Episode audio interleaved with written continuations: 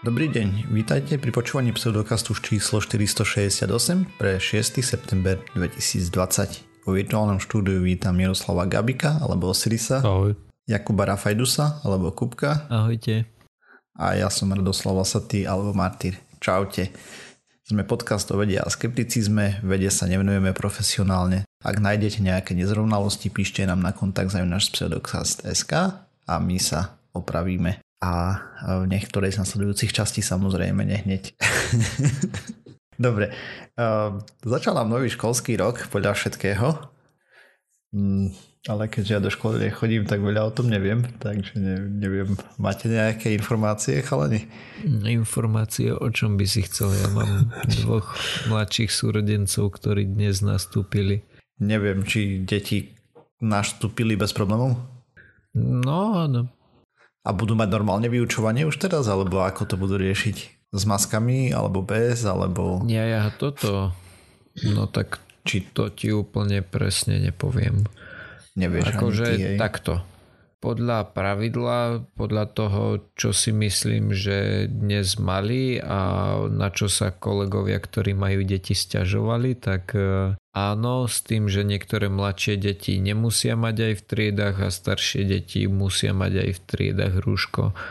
Ale nepočul som, alebo teda nerozprával som sa s nimi o tom, že či sa to dodržiava alebo nie. Že niekto, nejaký učiteľ môže povedať, že a kašli na to a nejaký bude na tom trvať. Neviem fakt, akože čo sa, čo sa nejakých reakcií týka, tak o tom nič neviem. Mm-hmm.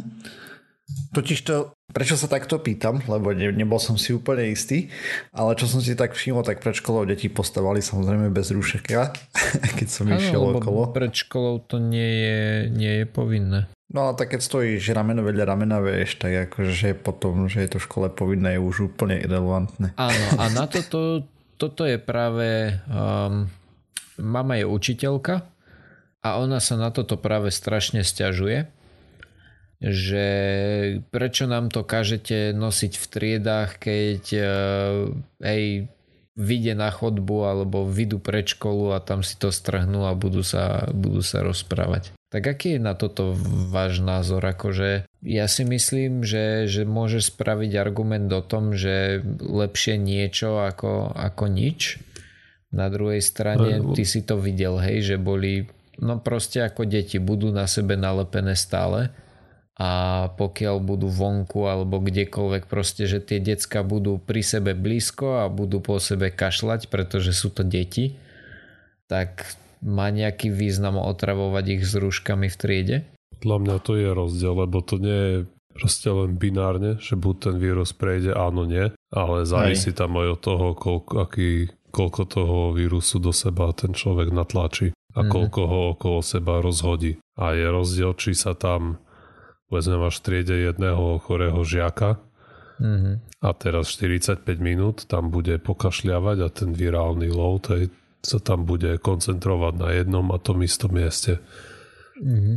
Versus keď vyjde na chodbu, tak nebude nebude tam postávať na tom istom mieste 3 čtvrte hodinu obklopený tými istými ľuďmi, ktorí tiež sa nebudú veľmi hýbať. Nebude stále sa dotýkať tých istých povrchov dookola, aj lavice a stoličky. A proste vieme, že v exteriéroch alebo tam proste, kde nie sú ľudia zavretí dlho na jednej kope, tak ten vírus sa šíri oveľa menej. Mm-hmm. Že to, že to nemajú tie rúška pred školou a potom si ich nasadia, podľa mňa to dáva zmysel. Mm. OK. Ja som len tak nad tým, vieš, sa zamýšľal, že hej, ale ako, ako to bude.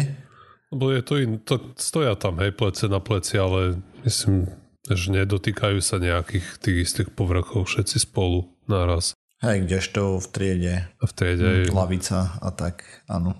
Ale zase tak, kto tak. vie, lebo keď ten, ten chorý, vieš si, utrie si nos a potom chytí do ruky kľúčku, ktorí sa dotknú potom všetci za ním a všetci si oližú ruku, tak tam láska asi nepomôže.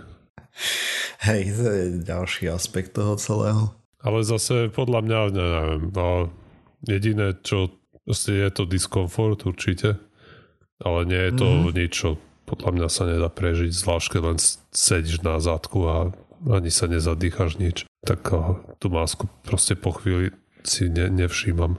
Jedine keď máš okuliare, hej, vtedy je to dosť uh, o, o, o dosť horšie. Hej, sa rosia svine. Hej. Väčší problém. Ja som Aj si keď neviem, napríklad... aj v miestnosti, keď si, sa ti to tak rosia jak prasa. No neviem, tak v miestnosti nemám zvyčajne masku tuto ako... Hej, ale keby si mal, lebo ja som mal... Uh, Tak napríklad v obchode, hej, mám pravidelne, čo je miestnosť a tam sa mi rosia, jak Okay. toto pravi, akože, no, lebo ja som zvykol, na ulici tiež, Hej, hej, a nevidím. doma nenosím, takže neviem. nevidím veľmi dobre do diálky. Ja som zvykol, niekedy si dám okuliare, keď ma zaujímajú detaily sveta. Treba, a zvlášť do jaskyne, keď som chodil, hej, tak som si ich dával, aby som proste videl tú výzdobu. A Mhm. teraz uh, do jaskyň tiež musíš nosiť masky. A to bolo proste no-go, hej, maska a okuliare, tam som nevidel Lebo v nič. jaskyni máš ešte aj studený Áno, vzduch, áno, hej, práve. a to je o to horšie. Práve preto som sa pýtal, že či uh, sa to tak proste brutálne rosí aj v normálnej miestnosti. No mne pomerne dosť. Ako snažím sa dýchať tak, aby ten vzduch išiel inak, nepriamo na okuliare, lebo keď silnejšie vydýchneš, hej, tak ten odrazený vzduch ide rovno pod okuliare, Aj. samozrejme. A to je proste brutál. Čo potom nevidím nič, ale ináč Hm. A potom samozrejme, ako, ako si žiaci budú našepkávať s maskou. Ah, No. Aha. Sa. Že tak keď si Tak bol pre tabuli a si nevedel, sa pozeral a niekto ti on, vieš, ústami naznačil správnu odpoveď a dalo sa odčítať spier. Teraz nič, nedá sa. Tak toto mi napríklad vôbec nenapadlo. Budem sa musieť popýtať uh, bratov, že ako sú na tom, že ako toto zvládajú. Tak aspoň odpisovať sa bude dať stále. Mm. Alebo ťahák si zrobiť, aj to sa dá. Môžeš si ťahák dať, vieš, môžeš ho schovať pod rúško. Vieš, keď sa dával kedysi To je dosť Mm, To praktické. sa dosť blbo pozera. Do, ale nemyslím na to, že by si z neho priamo odpisoval, ale že ho tam budeš musieť sch- budeš môcť schovať. Vieš, keď sa bude blížiť A čo ti to učiteľ. pomôže? Počuj, vieš, čo by si mohol zrobiť? Uh, zrobra, zobrať si alobalovú fóliu a, a napísať si tam ťahák s kružidlom v brajlovom písme, dať si to pod rúško a čítať jazykom to písmo. Áno. Áno, to Easy. je ale... Žiaci jedna, učiteľia nula. Šachmat. Šachmat. To No dobre, fungovalo. praktické skúsenosti, ako podvádzať v škole sme vám predviedli práve. No čo, na Slovensku je to žiaduce, správne, schvaľované. No, Nikomu to neprekáža. Práve, to by ma Počkaj, tak zaujímalo. prekáža, prekáža to kopec ľuďom, len nikto si z toho nerobí, že to kopec ľuďom prekáža, Mm. nič, vieš, proste majú v, v trubke. Ale schválne, jazyk je dosť citlivý, nie? Samozrejme, zvlášť keď nevidíš. No, tak ako, hej, áno. Ale tak, že podľa mňa jazyk je citlivejší ako prsty, že naučiť sa na to brejlové písmo by nebol problém. Otázka je, že ako veľa tam toho zmestíš. Tak nemusíš používať tú oficiálnu abecedu, samozrejme, môžeš si vymyslieť vlastne nejaké znaky, jak, ja neviem, hieroglyf, Mm. vieš. No jasné, chápem, ale tak proste koľko... Aj keď vzor, vzorce, vzorce nebývajú vo všeobecnosti veľmi dlhé, Alebo nejaké roky dejepisné. no to by šlo. Budem musieť povedať bratovi, nech to vyskúša. A potom dostaneš po hlave, tí, že ho prichytili pri predvádzaní. Nejaké podvádzanie. Však aj keby mu to našli, tak čo, čo ti s tým dokážu s deravým Hej, alobalom? hej, presne tak. By ma zaujímalo, čo by ti s tým dokázali. O, tu mám obal zo žuvačky Aj. vybavené. Ru, rušička OK. 5G. Áno. Rušička 5G, no jo. Ináč k tej sa ešte dnes dostaneme. Áno? Určite áno. Dobre. Áno, áno. Hej, hej. Nám písal jeden poslucháč celkom Ja, ja, hej, už, už je. No dobre. Škoda. Ale Tak elegantne sme to mohli premostiť. No, tak môžem začať prvý, mne je to jedno. kľudne. Hej. No daj teda. Dobre. Dobre, takže ja začnem tým, čo nám uh, posluchač napísal.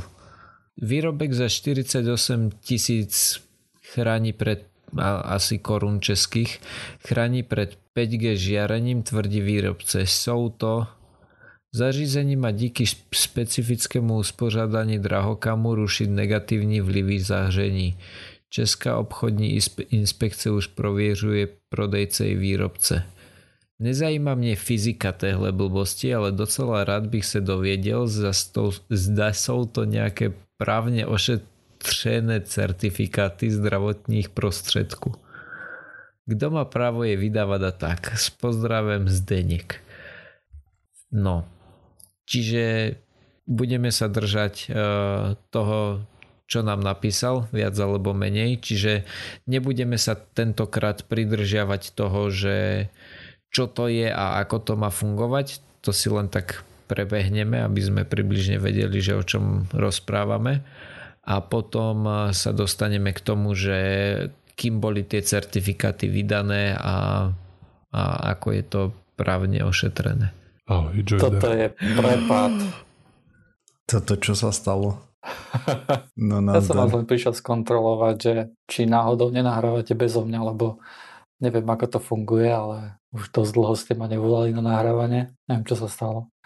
Či ste prestali nahrávať, alebo ako to funguje? Neprestali, my nahrávame pravidelne. Dokonca... Však ty každú epizódu strihaš. Viackrát za týždeň.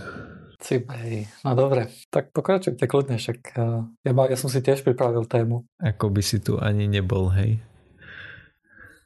Ja som mal v pláne tú tvoju tému povedať na záver, ale keď už si prišiel, tak minus okay. jedna starosť.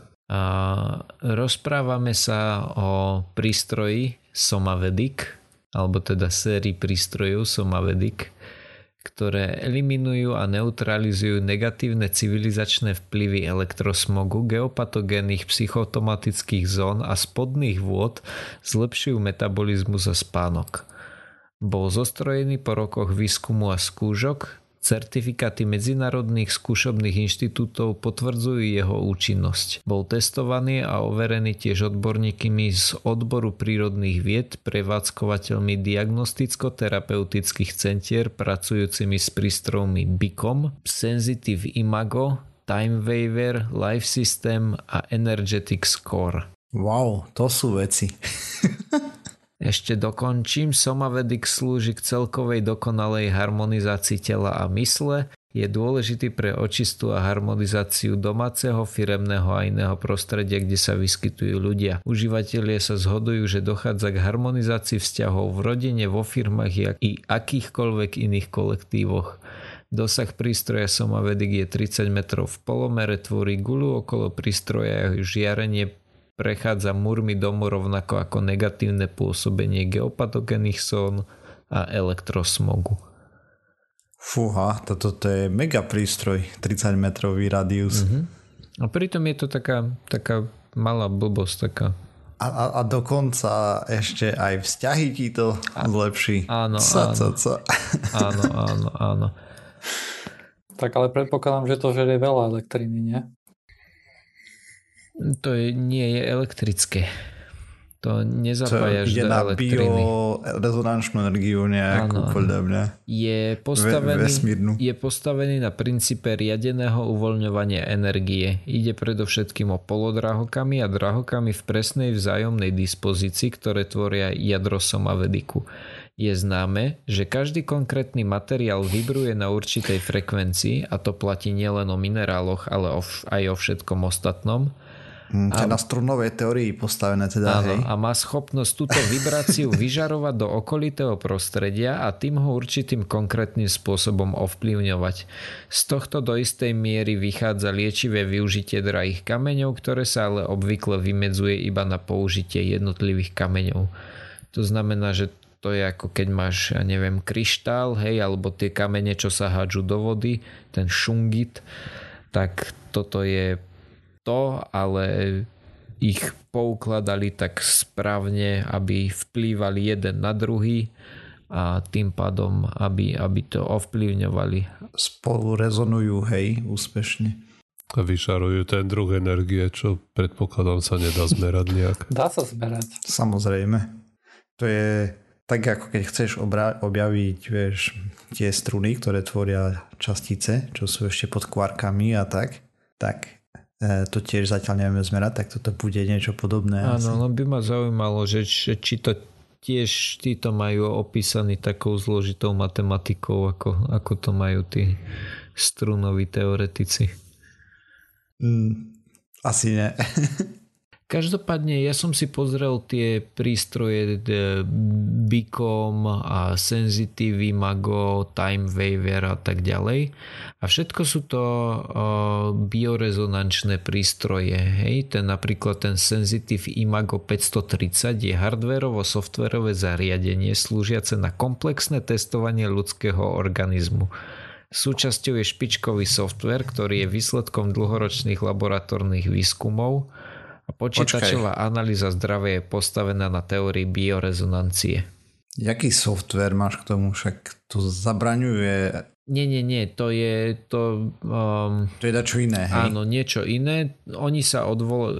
Prístroj Somavedic uh, je to, čo zabraňuje a oni sa odvolávajú na to, že, že rôzne terapeutické centra, ktoré pracujú napríklad s prístrojmi ako ten Sensitive, o ktorom som teraz hovoril, a, tak tí, že im robili testy s tým, s tým ich somavedikom alebo napríklad Life, hej, Life System je profesionálny biofeedback e, technológia, ktorú používajú tisícky trénovaných a kvalifikovaných e, akupunkturistov, chiropraktikov, zubárov, homeopatov a doktorov a nut- Počkaj, zubári? Prečo zubári? Neviem, neviem, prečo sa rozhodli zabudovať tam zubárov do toho, ale mám akupunktúra, chiropraktor. Si, lebo pozná jedného zubára, čo to Asi. niekedy použil. Asi. Asi. A dokonca aj, aj veterinárov tu, tu spomenuli. Myslíte si,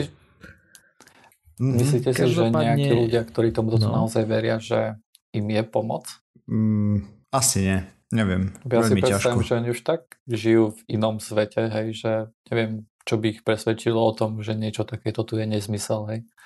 My keď zjavne to počujeme, hej, počujeme tie, že niečo sa hýbe, všetko sa hýbe frekvenciou a všetko má svoju frekvenciu a neviem, také veci, tak neviem, my už tom počujeme tú somarinu aj bez toho, aby si si to overoval trikrát. Hej. Mm-hmm. Aj no. Hm, tam už sú Ale asi zase rozdiely. na druhej strane až tak neklamú, vieš, lebo každý atom kmítá trošku, chápeš, no. ten kvantový pohyb tam je, takže... Hej. Ej, jasné. A čo? Akurát, ale... že to nemá nejaké makro hmm. účinky alebo podobne, hej, ale nevadí.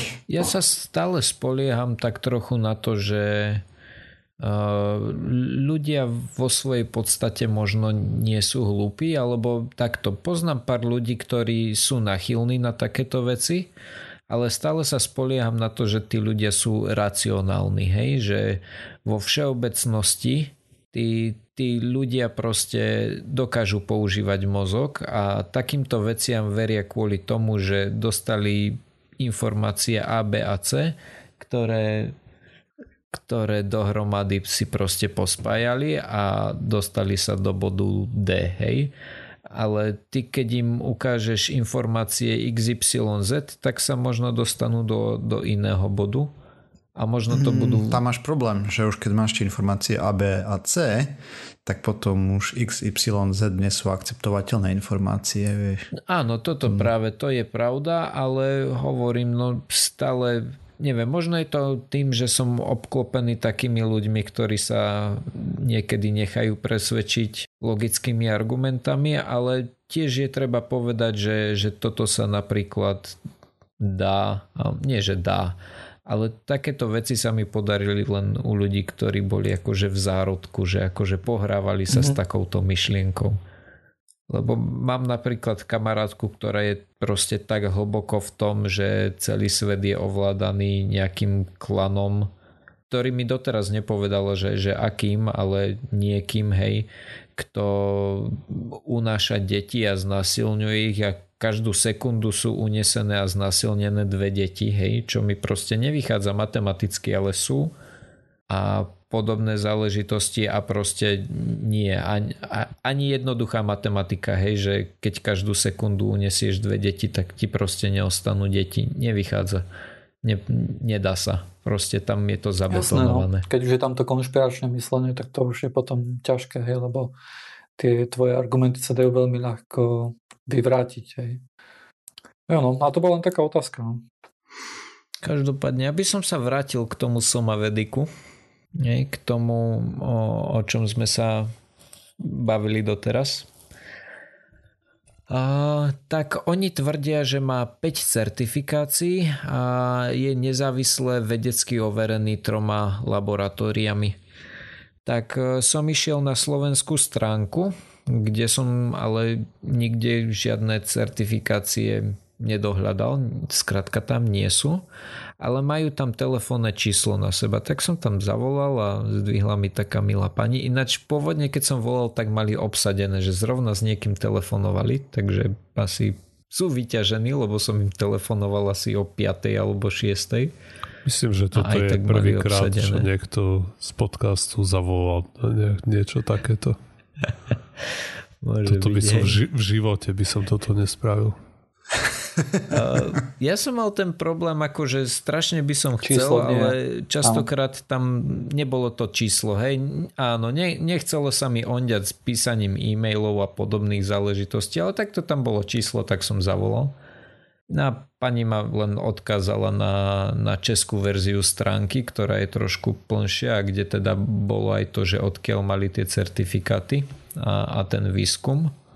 No, a čo sa týka tých e, certifikátov a výskumu, tak majú certifikáty, alebo teda takto. E, tie tri laboratória sú spoločnosť pre výskum elektrosmogu IGF, potom e, nejaký Bion, Bion Inštitút, čo je zase nejaké to, to, doteraz som o tom hovoril, tie biofrekvencie, biorezonancia, také niečo. A potom ešte výskumný ústav balneologický, nejaký.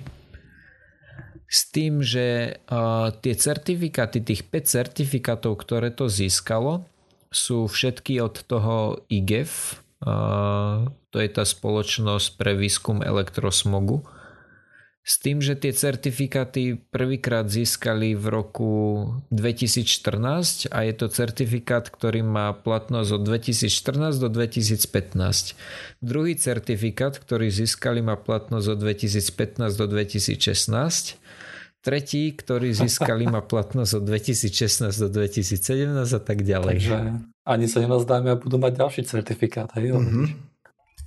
Áno, áno. No to som si nie istý, lebo posledný získali v roku 2017. Potom už Čo sa stalo? ako si nie. Asi to prestalo fungovať. No. Tak, kvalita prepadla sa.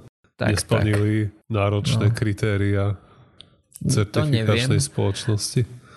S tým, že mali tie, tie tri rôzne výskumy. Tie výskumy sú podozrivo verejné majú tam, majú tam dáta a majú tam veci, ktoré s nimi robili a je toho celkom veľa, takže to spomeniem na budúce, že čo to vlastne zistili. S tým, že asi by som mal tie data s niekým prediskutovať, pretože nie všetkému úplne rozumiem, takže s tým sa ozvem na budúce.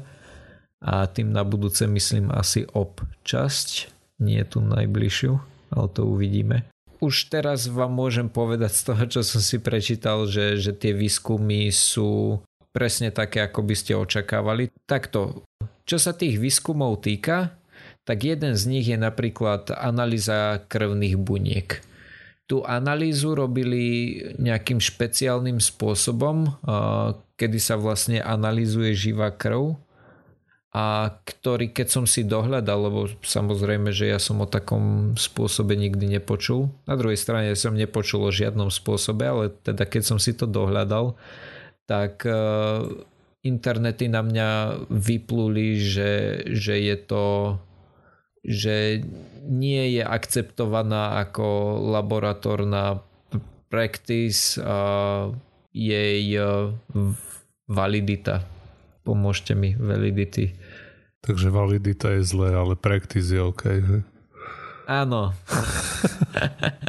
validita je platnosť. Uh, skrátka, že Spo- no, no platnosť, okay, že je platnosť, hej, hej, uh, nie je nejakým spôsobom establishovaná. Ha. uh, Skrátka, že, že nie sú žiadne vedecké dôkazy o tom, že, že by to bolo nejakým spôsobom napomocné. Hej. Napomocné. Takže, takže už len to, že, že jeden, z, jedna, jeden z ich výskumov je založený na, na nejakej metóde, ktorá je no, minimálne pofiderná, tak akože asi toľko k tomu. No, môžeme povedať s kľudným svedomím, že nefungujúca. Hej. Áno, samozrejme. Ale teda... Uh, ešte... Keď je nula dôkazov o tom, že funguje, mm-hmm. tak je nefungujúca. Jo. Ale teda... O, takto. Uh, áno, dobre, nič, nič, nič. Ale teda k tomu, čo nám písal poslucháč, hej, že rád by sa dozvedel, či sú nejak právne ošetrené certifikáty zdravotných prostriedkov, kto má právo ich vydávať a tak ďalej tak e, toto pravdepodobne sa neoznačuje ako zdravotný prostriedok, prvá vec. A druhá vec, právo vydávať to má akákoľvek firma, ktorá povie, že počkať, ja vám prečítam certifikát, dajte mi chvíľočku. certifikát 2016 Výsledkom biofyzikálneho šetrení skúšební a výskumné laboratóre potvrdzujú, že používaním prístroje Somavedic Medic pri zdravotných záťažích spôsobených dnes všude prítomným elektrosmogem a geobiologickými rušivými zónami vede k prokazateľnému zlepšení variabilit srdečných frekvencií a zlepšení prispôsobivosti vegetatívneho nervového systému. To je na základe tej jednej štúdie na 12 ľuďoch, ktorú robili a ku ktorej sa dostanem neskôr s tým, že z tých 12 dvaja odišli z nejakých rodinných dôvodov. Nie je podstatné. Každopádne oni dokázali, že to chráni pred elektrosmogom a geobioli- geobiologickými rušivými zónami. Nejako. Tak taký certifikát si tam vedia vydať. Nemyslím si, že je to nejaký hej, zdravotnícky certifikát, že, že by to nemocnica napríklad mohla kúpiť s tým, že, že aha, má to certifikát. To je proste ako pseudokast by mohol začať vydávať certifikáty na ousené kaše, to že je chutná. Toto nie je zlý nápad. Osirisovi chutilo. Presne, dám pečiatku zo zemiaka. Kokos, tak toto pseudokast teraz sa otočí o 90 stupňov a začne robiť certifikáty. Áno, na všetko.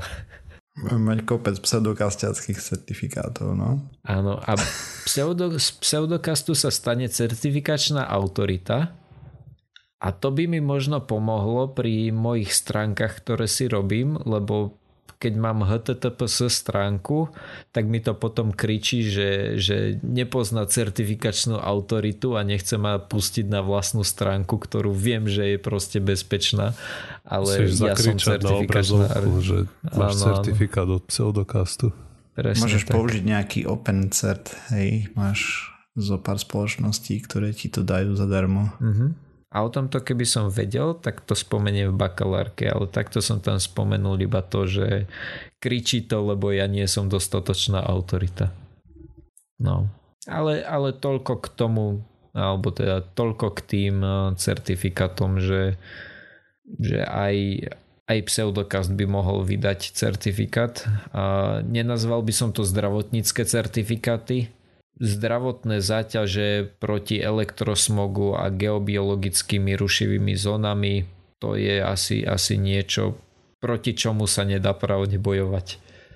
Proste niektoré certifikáty sú regulované a iné proste tieto, proste to, je, to si môže vydať hocikto. Napríklad človek pôjde na nejaký kurz tuto za Jankom Hraškom, ako seka drevo a ten mu vydá certifikát od Janka Hraška, že spravil kurz sekania dreva, hej, alebo podobne. Áno. A Janko Máš... Hraško si to potom dá do životopisu, že mám vynikajúci uh, certifikát z uh, praxe a neviem čo všetko. Hej, môže to pekne opísať, ale konec koncov to bude certifikát od suseda o sekaní dreva. No tak niečo také majú aj uh, títo Somavedik.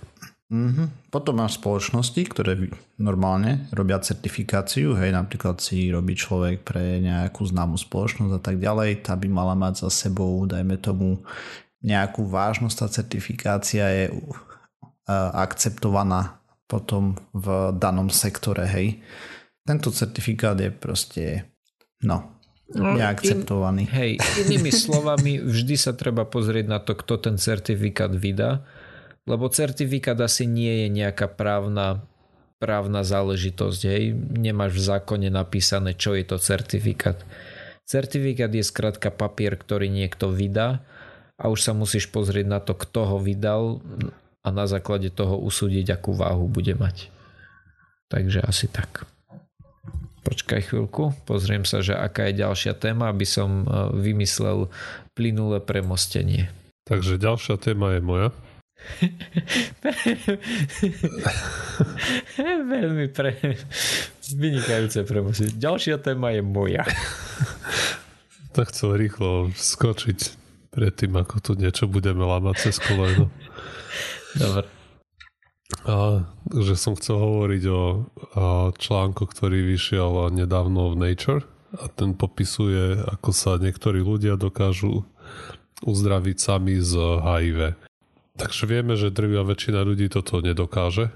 A keď dostane to HIV, tak dnes tí ľudia musia do konca života brať tie antiretrovirotika, ktoré znižujú aj ten virálny load. Nikdy to neviem preložiť. A, Nápor. No, treba aj to množstvo vírusu, ktoré majú v tele, ktoré potlačia až na nejaké úplne nízke hodnoty a vďaka tomu vieme, že môžu žiť relatívne normálny život s bežnou dĺžkou dožitia. A vieme, že niektorí ľudia, dvaja, proste tá úroveň toho HIV vírusu im klesla po tom, ako dostali transplantáciu kostnej drene, ale to asi nebude úplne najrozšírenejšia metóda, ako liečiť to HIV. Ale existuje nejaká malá skupina ľudí, ktorých je povedzme pol percenta z tých ľudí, ktorí sú infikovaní HIV, u ktorých ten vírus... Čo už je sa... pomerne dosť veľké číslo, hej, bo tam je myslím, že pár miliónov nie je nakazených, takže... 35. Hm, pár. No a pol percenta ľudí, u ktorých sa ten vírus nedokáže nejak rozvinúť. Takže ten vírus vlastne funguje, ako vieme, že je to ten retrovírus, je to nejaká RNA a no má tu svoju genetickú informáciu v RNA a potom príde nejaký enzym, ktorý sa volá reverzná transkriptáza a tá prekopíruje to, tieto RNA inštrukcie do DNA, a ktoré sa potom dá vložiť do a, DNA toho hostiteľa, aj teda toho človeka. No a títo ľudia, o ktorých som hovoril, o tom pol percenta, tí sa v angličtine volajú elitní kont- kontrole- kontroléri, alebo kontrolóri. Určite to má nejaký normálny uh, slovenský výraz, ale ani som sa to nepokusil hľadať, lebo elitný kontrolor sa mi veľmi páči. A teda týchto je hej, toho pol percenta z tých 35 miliónov ľudí. Ale problém, vlastne výskumníkov už dlho zajímalo, ako títo kontrolóri vedia ten vírus potlačiť sami od seba, že sa nikdy, nikdy nerozvinie. Ale bol tam ten problém, že to by trebalo si odchytiť na začiatku, keď sú infikovaní a potom pozorovať vlastne čo sa v tom tele deje. Ale vždy tých kontrolórov podchytili až neskôr, keď už vlastne ten boj bol vyhratý, tak nikto dodnes vlastne nevie, čo im umožnilo, čo práve im umožnilo aj poraziť ten, alebo potlačiť ten vírus. Mm-hmm. A to akože na nich došli tak, že im robili test náhodne, to tam našli? No, alebo... oni, oni majú, lebo ten vírus vieme, že on býva v nejakých nejakom tkanive v bunkách, hej, a on potom proste tam je zasyslený všade. A to je ten problém, hej, preto sa ho nevieme úplne dobre zbaviť, lebo má tie rezervoáry nejaké kade tade po tele a z nich a potom sa rozširuje ďalej. Ale proste ty keď zoberieš nejaký vzorek tkaniva človeka, ktorý je HIV pozitívny, tak ten vírus v tých bunkách nájdeš. A mm. pri týchto elitných kontrolóroch väčšinou teda našli ale buď ten vírus bol nejaké nefunkčné kopie, alebo boli to kopie v nejakej časti genómu, ktorý, kde sú proste ako keby boli v base. Čo ty myslím je to, že A teraz idem do veľmi uh, vôd, kde sa necítim úplne komfortne. Takže uh, náš genom, aj vieme, že to je nejaká tá sekvencia a, potom, a tá vlastne má niekoľko častí. Niekde je, sú časti, ktoré popisujú tie gény, ktoré uh, telo, alebo ne telo, ktoré sa, no počkaj, závisí od toho, ako ten uh, genom vyzerá, aby sa na ňo vedel naviazať nejaký, čo, čo som sa dočítal, že sa volá transkripčný aparát, ktorý to potom vie to DNA prepisovať. Hej. A teraz ten HIV vírus vo väčšine ľudí sa dostane za použitie nejakých proteínov do tej časti uh, genómu, ktorý sa prepisuje uh, často a ľahko aj u hostiteľa. Ale potom máš ešte nejaké časti genómu, kde, ktoré sa neprepisujú, lebo majú zlý tvar, zrejme. Táto časť sa volá heterochromatín a podľa toho, čo som vyrozumel, tak je to nejaká pokrutená časť genómu, ktorá proste ten, ten transkripčný aparát sa tam nevie dostať. A práve títo kontrolóri majú ten uh, HIV vírus miesto toho, aby bol dopravený k tomu k tej časti genómu, ktorý sa prepisuje ľahko, tak je práve v tomto heterochromatíne a tým pádom sa neprepisuje vôbec, takže tá genetická informácia sa, čo tam vírus dáva, tak sa nešíri ďalej. Pravdepodobne som teraz povedal hromadu veľmi viac alebo menej nepresných informácií, ale pointa proste je taká, že a ten vírus je uzamknutý niekde na, ta, na takej časti genómu, kde sa nemôže ďalej šíriť a títo ľudia vďaka tomu hej, u nich nepripuk, neprepukne AIDS.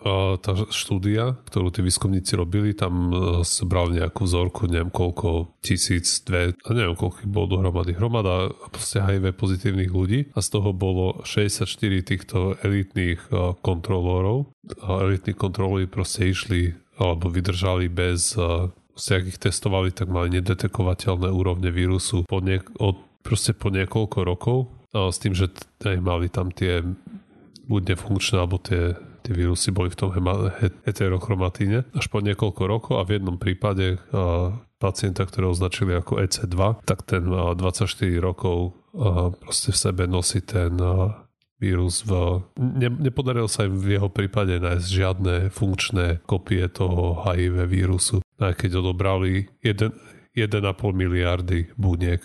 Takže on tým pádom nie je ani prenášač, že? Áno. O, ja to, áno, nie. No a ako potom zistili, že ho má, či oni akože historicky vedeli, že tuto si ho mal, tu si mal veľa buniek a teraz si teda veľa buniek, veľa vírusov a teraz už nemáš, hej? Dobre, oni uvádzajú, chápem? že 24 rokov od infekcie vlastne prešlo do, do teraz uh-huh. a stále má, alebo nemá aj detekovateľno uh-huh. tie uh-huh. HIV v tele. Uh-huh. No a teraz samozrejme otázky sú prečo. A, takže u niektorej časti asi už štvrtiny, že z tých ľudí majú, tam sa im podarilo nájsť nejakú, nejakú genetickú odlišnosť v tých ľuďoch, a, ktorú podozrievajú, že by to mohla spôsobovať, ale samozrejme to by vysvetlilo štvrtinu tých prípadov, čo je čo samozrejme zanechal väčšinu tých prípadov nevysvetlených, prečo by to tak mohlo byť. A potom ďalšie podozrenie, ktoré mali, bolo to, že títo elitní kontrolery boli infikovaní nejakým a, a, chorľavým a, vírusom, he, ktorý sa nevedel tak dobre uchytiť. Ale práve tým, že robili teraz túto hĺbkovú analýzu tých, a, u týchto ľudí, tak zistili, že to nie je pravda, že ten HIV je proste normálny. Potom si mysleli, že by to mohlo byť že majú niečo v genome, ktoré, čo spôsobilo to, že a ten vírus a, bol tými proteínmi sa nedostal do tých genov, ktoré sa prepisujú, ale práve do toho heterochromatínu. A toto sa ukázalo tiež, že to nie je pravda, lebo keď to skúšali v laboratórnych podmienkach s ich bunkami, tak ten vírus proste došiel tam, kde v úvodzovkách má dojsť, hej. tam, kde chce skončiť, aj skončí u väčšine prípadov. A, takže nakoniec táto otázka je nezodpovedaná, he, nie je jasné prečo by to tak mohlo byť. A autori tej štúdie špekulujú, že by to mohlo byť tým, že nejak, nejak do toho vstupuje imunitný systém toho hostiteľa a že pri tej infekcii, že ten vírus nejak alebo infikované bunky zničí a ostanú len tie, kde ten vírus je v tej v tej base, hej, v tom heterochromatíne. Alebo uh, sú to kopie, ktoré nie sú funkčné. Basa myslíš väzenie, hej? Pre istotu, ak by niekto nevedel. To niekto nevie, že basa je väzenie? Neviem, možno. To si tiež nemyslím, že... Tak v lochu. to neviem, či si si pomohol. Neviem, mi to prišlo, že basa je také nárečové, ne? Či? Akože áno, je, ale mám taký Alebo pocit, že... narečiach, hej, bez problémov. Asi, hej. To je takto minimálne, ja som to, to, to chápal. Tak je tam o výkone trestu. mm. OK, to je všetko. OK, a pán Joiner, ty chceš mať akú tému, alebo čo nám chceš porozprávať? Uh, takže ja som dostal nejaký e-mail, je, je to dosť starý e-mail, dostal som ho ešte v júli a bol poslaný iba na môj e-mail pseudokastiacky, takže predpokladám, že vy ho nemáte ani o ňom neviete. A vlastne ten, ten e-mail uh, je od Jana, nebudem ho celý čítať, ale nasmeroval ma na nejaký článok a pýtal sa, že či je to pravda a že niektoré veci sa mu tam nezdajú. Takže článok je na pc.zoznam.sk a celkom som nezisťoval, že čo to je, či je to akože nejak, či, či na zozname SK sa dajú písať blogy alebo nie, ale to je, to je trošku mimo. Ale to, o čom tu písali, bolo život po smrti. A, a konkrétne o tom, že nemeckí vedci priniesli jasný dôkaz, dôkaz o živote po smrti a odpovedali tak na jednu z najväčších otázok histórie ľudstva. Takže píše sa tu, že tým psychológov a lekárov z Technickej univerzity v Berlíne na konci augusta, ten rok vyzerá byť 2015, dokázali na 944 dobrovoľníkoch počas 4 rokov, že existuje jednoducho život po smrti. A teraz sa určite pýtate, že ako by to niekto mohol dokázať. Hej? Mm-hmm. Tak samozrejme najlepšie by bolo, keby si tých dobrovoľníkov mohol priviesť do stavu klinickej smrti, použiť pritom zmes liekov, vrátane adrenalínu a dimetyl triptamínu, určených ku tomu, aby telo prežilo klinickú smrť a potom by si ich oživil následne. A, a to toto údajne urobili aj tí vedci. To, na to dostali toto... etický súhlas nejaký? to sa nezdalo aj poslucháčovi.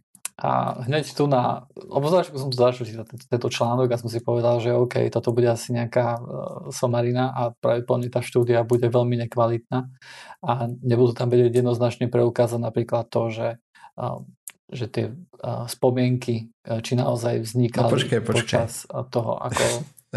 Stopnem ťa na chvíľku ešte. Ja by som chcel tú etickú komisiu, ako tam tak sedí a ten vedec mi vysvetlil, no tam mi tu pár ľudí tak trošku prizabijeme. Lebo dostať človeka na hranicu klinickej smrti a potom ho mať dostať naspäť sa nie vždy musí podariť, takže... A aj keď sa to podarí, tak to neznamená, že to nebude mať trvalé následky. Niečo. Hej. Mm, a ako, čo je klinická smrť pre, pre nás smrteľníkov? Čo to znamená?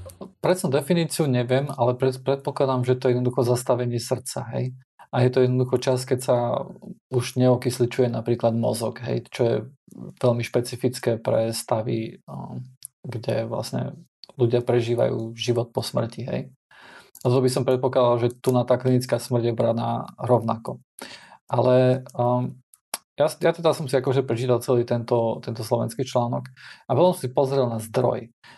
Zdroj, lebo chce sa človek dopátrať, lebo nie je tu žiadny link na nejakú štúdiu alebo nejaké DOI samozrejme, alebo niečo také, kde by sa to dalo prečítať tá štúdia naozaj, že ako to robili a či je to pravda. A overiť si vlastne tieto informácie v tomto článku.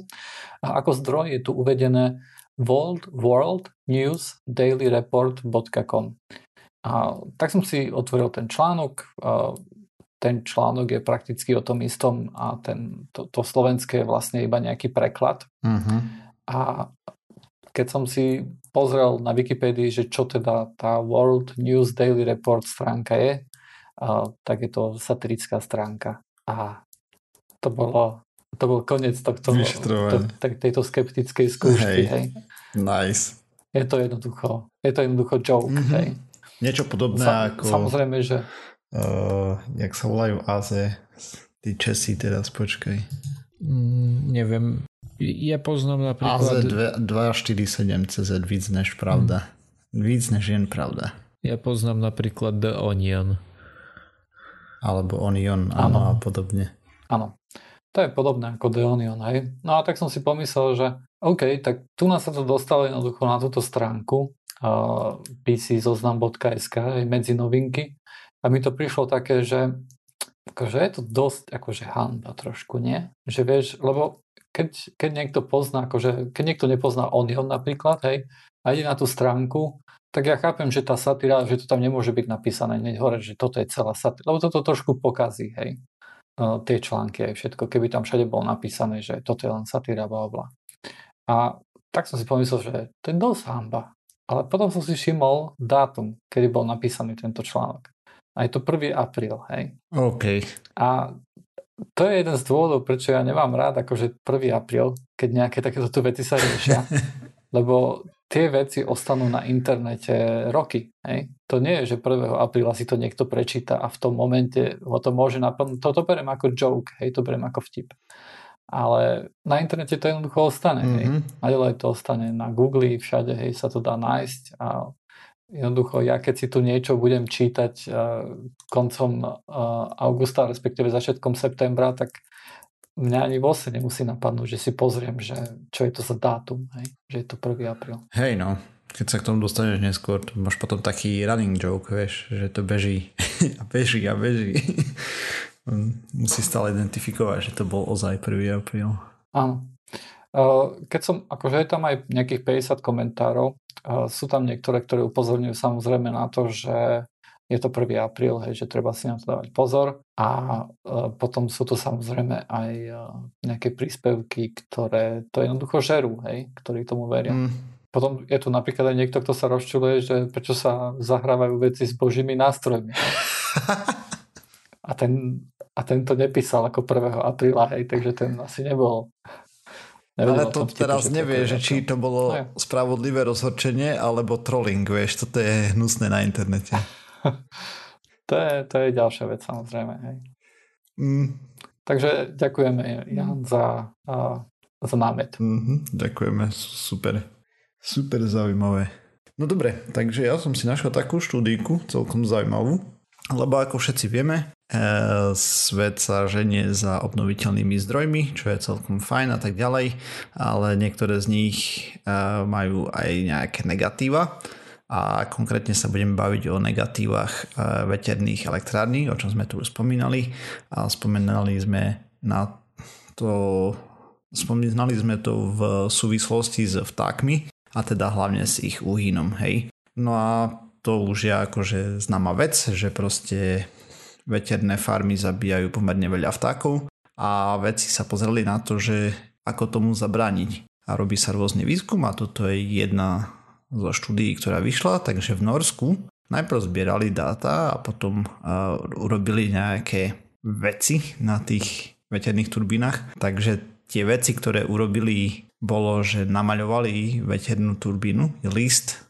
jeden podotýkam, z troch na čiernu farbu. Takže takto. Zber dát o uhyne vtákov sa robí už priebežne od roku dávno a oni to robili od roku 2006 a robia to, robili to pomocou trénovaných psov, ktorí zbierali vtáčie mŕtvoly a v princípe v okruhu 100 metrov okolo veternej turbíny. Prešli tak 31 400 m štvorcových na tej veternej farme. A prehľadáva sa hlavne v suchých dňoch, teda keď dlhšie nepršalo. A je to kvôli tomu, aby bola tá schopnosť tých psov zachytiť ten pach maximalizovaná, lebo keď je príliš vlhko, tak ono to utlčie proste tie molekuly k zemi a potom tak. No pes bol vycvičený tak, že si ľahol k objektu, ak ho našiel zaznamenávali aj nájdené mŕtvolky nahlasené od ľudí a cyklistov, pretože pomedzi to sa dá chodiť, hej, ako samozrejme nie až priamo pod väžu, ale proste 100 metrov dookola sa dá a je to tam otvorené. Taktiež udržbári turbín zbierali a zamrazovali, čo našli. Takže naj, najbežnejšie nájdené druhy, ktoré tam uhynuli, bola snehuľa kapcava, ale tu nakoniec vylúčili zo štúdie, lebo podľa všetkého tá búra do veženie do listov turbín, to je trošku pometená.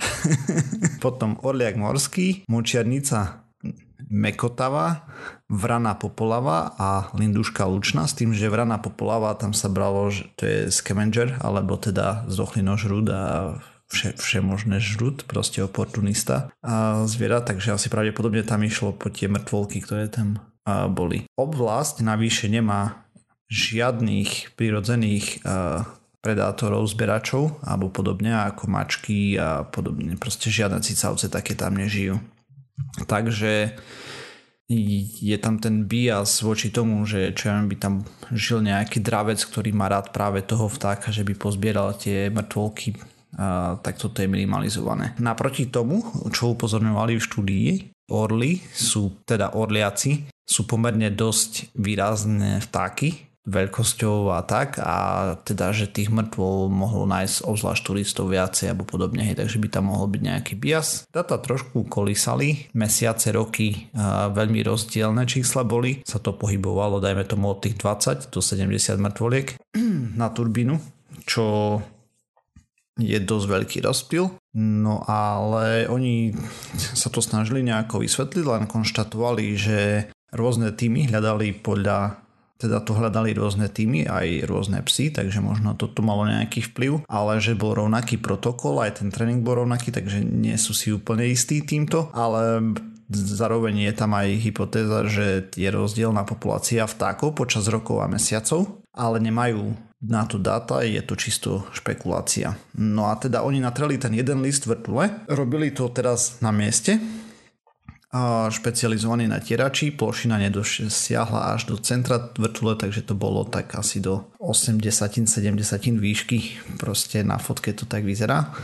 No a sledovali, ako budú, či to niečo pomôže. Ono, tento ich pokus uh, boli už robené nejaké iné výskumy na vtákoch, hej, ktoré poukazovali na to, ako vnímajú farby a takéto veci a oni na základe toho vychádzali. A, takže Kontrolné turbíny samozrejme neboli natreté, sledovali obdobie pred tým, hej, čo mali dáta, potom počas toho, ako bolo natreté a potom to porovnávali, takže napríklad taká kontrolná turbína narastla zo 6 mŕtvol na 17, kdežto namaľovaná klesla z 11 na 6, pričom by, ak by ratali, že všetky kontrolné, keď v priemere rástli na tých 17, hej, počas toho mesiaca alebo podobne, tak táto by mala narásť na nejakých 28 a spadla na 6, hej, lebo tam sa ráta s tou populáciou už nejako fluktuje. V priemere takto uh, za 3,5 roka, čo to merali, uh, takže takto, mali 7,5 roka dát pred úpravou tých veterných turbín. Oni natreli 4 takto a 3,5 bežal experiment s úpravou čo konštatujú, že stále, má, stále malá vzorka a krátky čas, ale redukcia umrtí na ošetrených turbínach bola nejakých 71,9% tá optimalizovaná, alebo teda tam keď vylúčili nejaké veci, eh, tak nejakých 70. Proste približne 70% redukcia umrtí vtákov z natretím len jednej turbíny, čo je brutál skok dole, hej, namiesto 100 umrie iba 30, dajme tomu, čo je stále dosť, ale eh, je to redukcia. Z tých, že tých veterných fariem ako pribúda a tak ďalej, tak to sú radovo tisícky až možno milióny niektorých vtákov, ktoré by tam zahynuli časom. A nezaznamenali, aj keď podotýkajú, že to bola krátka doba 3,5 roka, žiadnu migráciu za obdobie do, oblast, do oblasti s neupravenými turbinami. Teda, že, lebo vieme, že, teda, no, vieme, a sú výskumy, ktoré ukazujú, že vtáky sa potom vyhýbajú nebezpečnému prostrediu alebo podobne a že sa naučia a tým pádom keby tam videli tú turbínu, ktorá bola upravená, hej, že proste bola natretá a tak by vedeli, že tam neradno chodiť a že by sa presunuli trošku ďalej, dajme tomu k tým neupraveným turbínam. Toto za 3,5 roka nezaznamenali, ale samozrejme podotýkajú, že treba dlhší výskum na väčšom množstve a podobne. A ešte tam podotýkali, že to natíranie bolo teraz pomerne náročné a drahé, hej, tam potrebovali špecializovaných týchto, ale ak by sa to robilo na Zemi, tak to nezvýši, nezvýši cenu tých vrtúľ vôbec. Teda, no trošku asi, hej, ale úplne zanedbateľne. To je taký maličký ekologický výskum ohľadom toho, ako pomôcť veterným farbám, aby, farmám, aby zabíjali menej vtákov. Čo všetci. Hej, hej. Také malé Aj. pozitívne. Samozrejme, že ešte viac výskumu bude mm. treba, aký vplyv to bude mať ma, na, no, toto mať by na turbiny. ma zaujímalo, hej, že, že prečo treba ďalší výskum, keď oni po 3,5 roku zistili, že... Tak väčší. Lebo ale dobre, tie ale čísla keď... tam kolísali celkom dosť, hej, v tej štúdii. OK. Proste kto chce, nech si pozrie priložené tabulky, akože kolísali z mesiaca na mesiaca, ako stále tam bol menší úbytok na tých mm-hmm ktoré boli ošetrené, ale ako tam naznačovali, že či sa nenaučia, že teraz tuto nechodia, budú chodiť inám alebo podobne, hej, Jasné, proste nevedia. Rozumiem. Ale prečo napríklad nespravia, že teraz od tohto roku najbližšie 5 rokov všetky farmy, ktoré budeme stavať, tak budú mať takéto turbíny a v prípade, že by zistili, že to má nejaký zlý efekt, tak proste premalujú Mm, ten, Premaľovanie ten nie je také jednoduché. Vybavené. Hej. A je to drahé. Ako stavba turbíny je mega drahá. Hej, ona si na seba zarába potom neviem koľko rokov a ty keď to chceš premaľovať, tak no, potrebuješ špecializovaný tým a každú jednu a podobne, alebo ju rozobrať, čo je mm-hmm. ja myslím si, že ešte drahšie. No jasné, ale Takže. tak tam sa robia nejaké... To by išlo o nové. Áno, že, že tie nové, ktoré si hovoril, že sa môžu stavať na zem, že tie sa nepredražia vôbec v prípade, mm-hmm. že sa to ukáže ako, ako fajn, tak by to bolo fajn, hej, koniec vybavené. No vidíme, možno že sa na to, to začnú zle. pozerať tie spoločnosti, čo mm. to stávajú, vieš, ako to je prvá štúdia nejaká taká poukazujúca na to, že toto by mohlo fungovať a No pozri sa. Napríklad Oni môže majú... mať farba zlý vplyv a čo ja viem, počasie, vieš, a teraz to bude nejako krútiť, lebo iné teplotné rozdiely tam budú, neviem, vymýšľam si, hej. Mm-hmm. Jasné, ale... Môže byť, že to, má, že to bude mať negatívny vplyv na nejaké iné mm-hmm. vtáky, čo sa netestovalo. Mm-hmm.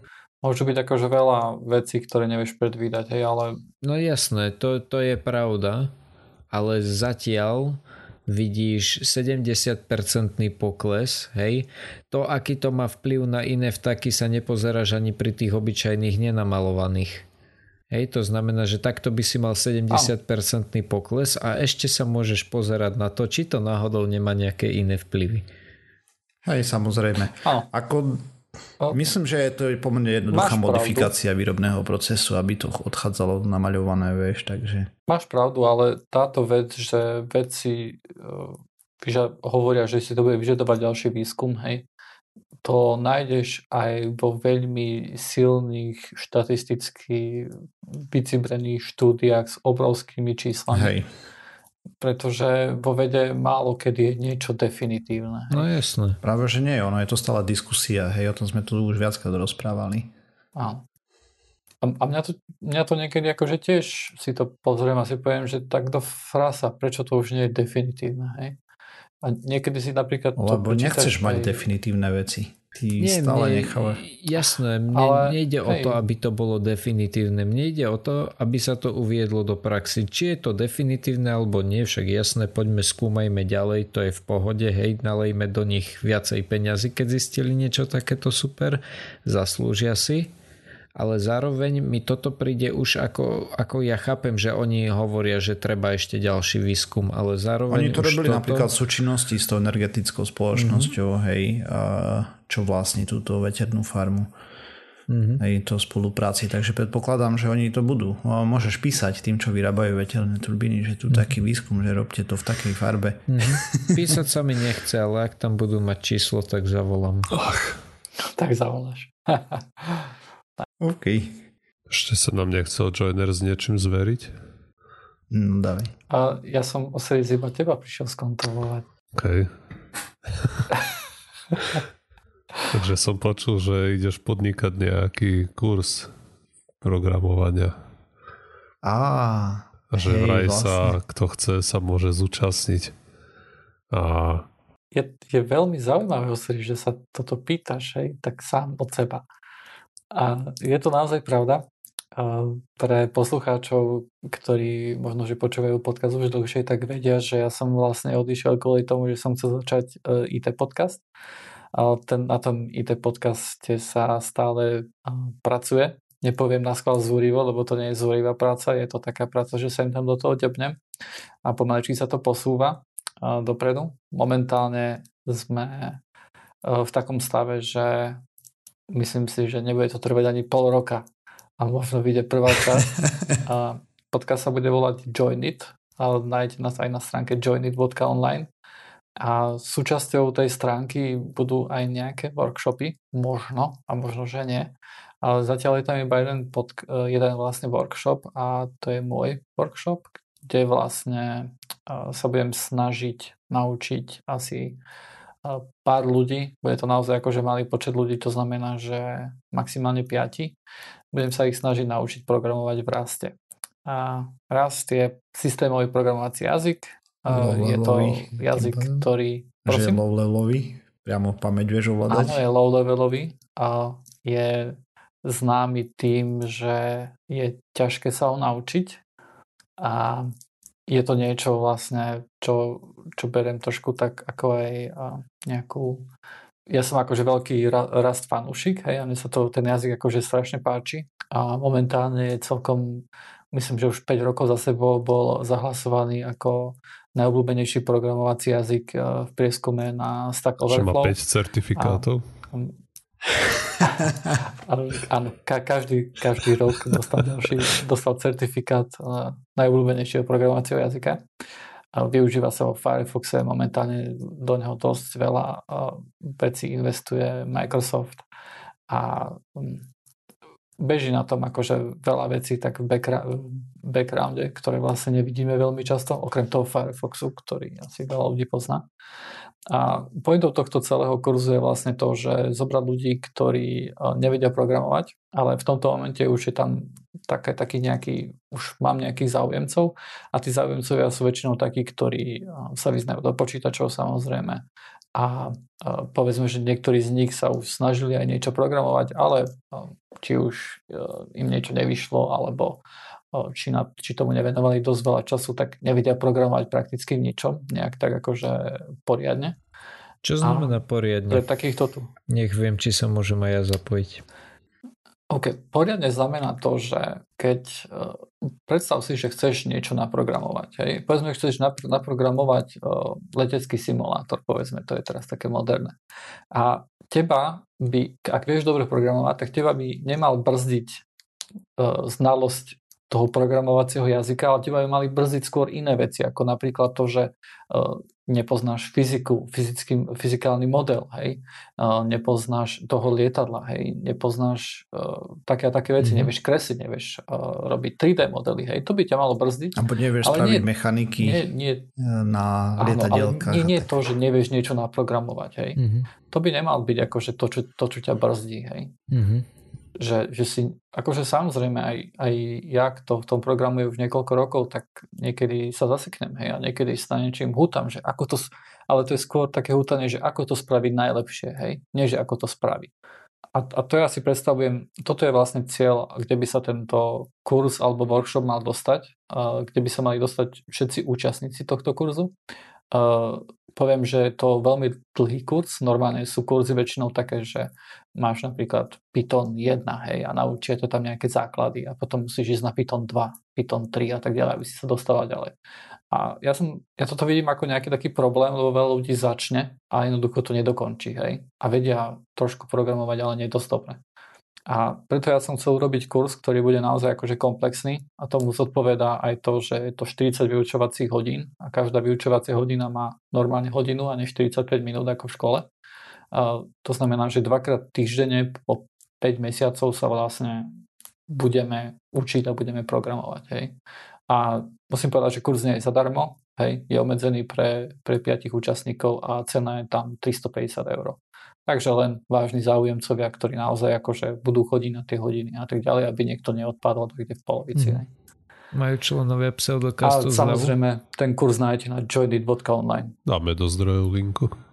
Tak, tak. O, môže byť. Okay. Držíme palce. Som zvedavý na prvý podcast, tak. že či to bude počúvateľné. tak uh, už máme nejaké skúsenosti mm. samozrejme s pseudokastom, tak myslím si, že to nebude až taký uh, ťažký začiatok. A, ako boli intra a minus, minusové časti a prvé časti, mm. prvých 100. áno, áno. Začiatky sú stále ťažké. Ja si tentokrát verím na toľko, že minusové časti ani nebudú. Mm. No pekne. No pekne. Takže to ukončíme. Ne? Takže to ukončíme.